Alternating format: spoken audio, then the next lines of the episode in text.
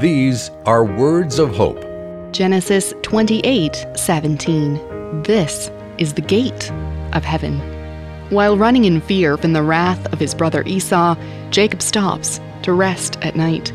He dreams of a ladder connecting earth to heaven, with angels ascending and descending on it.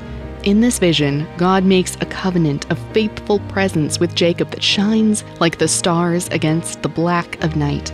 Jacob's dream of the ladder connecting heaven and earth serves to remind us that there is more going on than we see.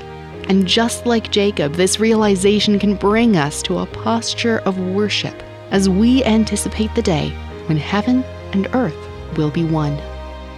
You can start a life changing habit of devotional time. All it takes is five minutes per day.